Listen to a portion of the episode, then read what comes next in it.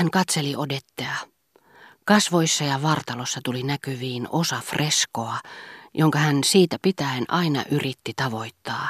Oli hän sitten Odetten seurassa tai vain ajatteli tätä.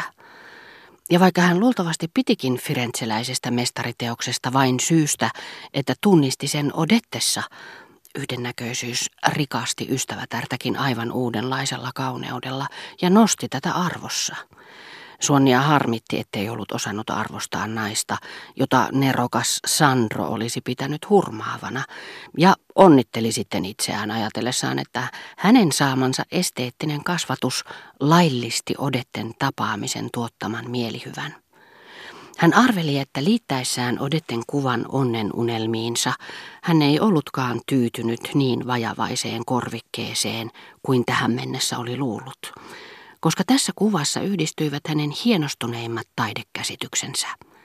Hän unohti, ettei Odet siitä huolimatta ollut hänen halunsa mukainen nainen, ja että nimenomaan hänen halunsa oli aina etsiytynyt päinvastaiseen suuntaan kuin hänen esteettinen makunsa. Sana firenzeläinen taideteos teki Swannille suuren palveluksen.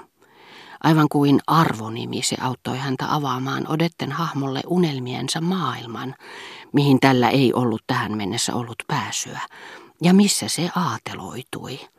Puhtaasti aistillinen mielikuva, mikä hänellä oli ollut tästä naisesta, heikensi hänen rakkauttaan, koska sai hänet jatkuvasti epäilemään näkemiensä kasvojen, vartalon ja ylipäänsä koko kauneuden laatua – mutta nämä epäilykset kaikkosivat ja hänen rakkautensa vahvistui, kun vertauskohdaksi tulivatkin koetellut esteettiset arvot. Puhumattakaan siitä, että toisen suuteleminen ja omistaminen tuntui itsestään selvältä ja keskinkertaiselta, mikäli se oli vain väsähtäneen ihon antia. Mutta sikäli kun se kruunasi museokappaleeseen kohdistuneen palvonnan, hän otaksui sen olevan varmasti yliluonnollisen autuaalista. Ja jos hän tuli harmitelleeksi, ettei enää kuukausi kausiin tehnyt muuta kuin tavannut Odettea, hän muisti heti, että oli luonnollista tuhlata aikaansa määrättömän arvokkaan taideteoksen seurassa, joka kerrankin oli valettu aivan uudenlaisista ja erityisen herkullisista aineksista, niin että hän tarkasteli tätä Ylen harvinaista työtä milloin taiteilijan nöyryydellä ja henkevyydellä, milloin taas keräilijän ylpeydellä, itsekkyydellä ja aistillisuudella. Hän asetti työpöydälleen jäljennöksen Jetron tyttärestä, niin kuin se olisi ollut Odetten valokuva. Hän ihaili suuria silmiä, herkkiä kasvoja, jotka kavalsivat ihon virheellisyyden, väsähtäneille poskille valuvia pitkiä ihastuttavia hiuskiehkuroita ja soveltaen elävään naiseen yksinomaan estetiikan piiriin kuuluneita kauneuskäsitteitään muutti ne fyysillisiksi avuiksi, mitkä hänellä oli onni tavata yhtyneinä inhimillisessä olennossa, jonka saattaisi omistaa. Nyt kun hän tunsi Jetron tyttären lihallisen vastineen, epämääräinen voima – mikä vetää itse kutakin ihaillun mestariteoksen puoleen, muuttui intohimoksi, jota lihallinen Odet ei ollut pystynyt hänessä herättämään. Katseltuaan kauan Botticellin maalausta, hän ajatteli omaa Botticelliaan, joka oli hänestä vielä kauniimpi, siirsi lähemmäksi jäljennöksen Sipporan muotokuvasta ja kuvitteli puristavansa Odettea rintaansa vasten. Silti hän yritti parhaansa mukaan estää ei ainoastaan Odetten mahdollista kyllästymistä, vaan joskus myöskin omaansa, sillä sen jälkeen kun he olivat ryhtyneet tapaamaan toisiaan mielensä mukaan, tällä ei tuntunut olevan hänelle paljoakaan sanottavaa, ja hän pelkäsi, että hiukan värittömät, yksitoikkoiset ja ikään kuin vakiintuneet käytöstavat, joita Odet nykyään noudatti hänen seurassaan, sammuttaisivat hänessä romanttisen toiveen nähdä sen päivän koittavan, jolloin tämä pukisi rakkautensa sanoiksi.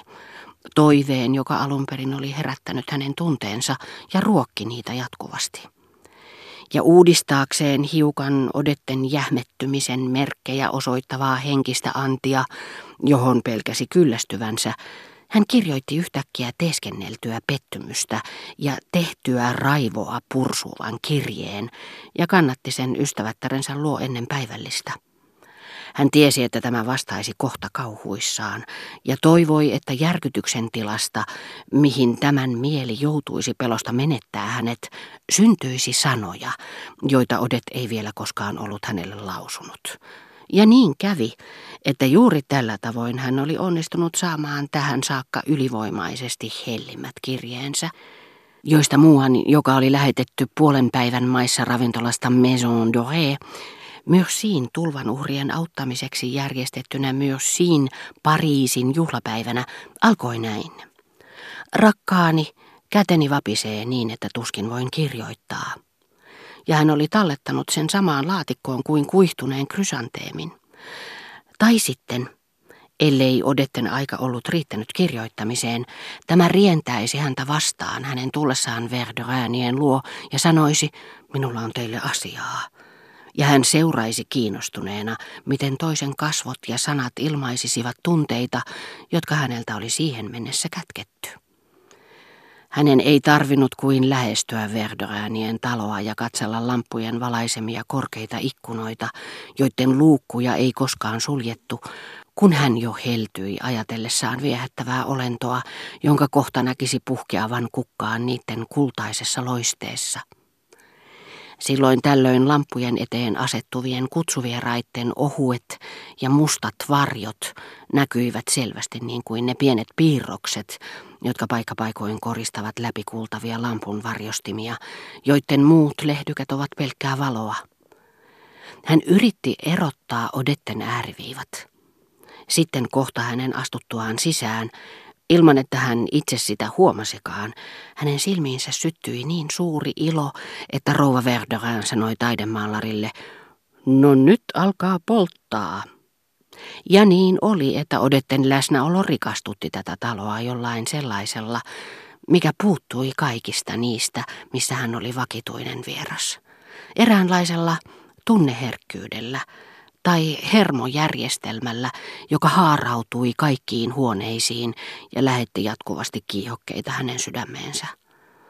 Näin tämän sisärenkaaksi kutsutun yhteiskunnallisen elimen pelkkä olemassaolo takasi Suonnin jokapäiväiset kohtaamiset Odetten kanssa niin, että hän saattoi suhtautua näihin tapaamisiin teeskennellyn välinpitämättömästi, jopa suorastaan torjuvasti, vaarantamatta silti asemaansa – sillä vaikka hän olisi kirjoittanut millaisia viestejä tahansa päivän kuluessa, he tapaisivat kuitenkin illalla ja hän saattaisi odetten kotiin.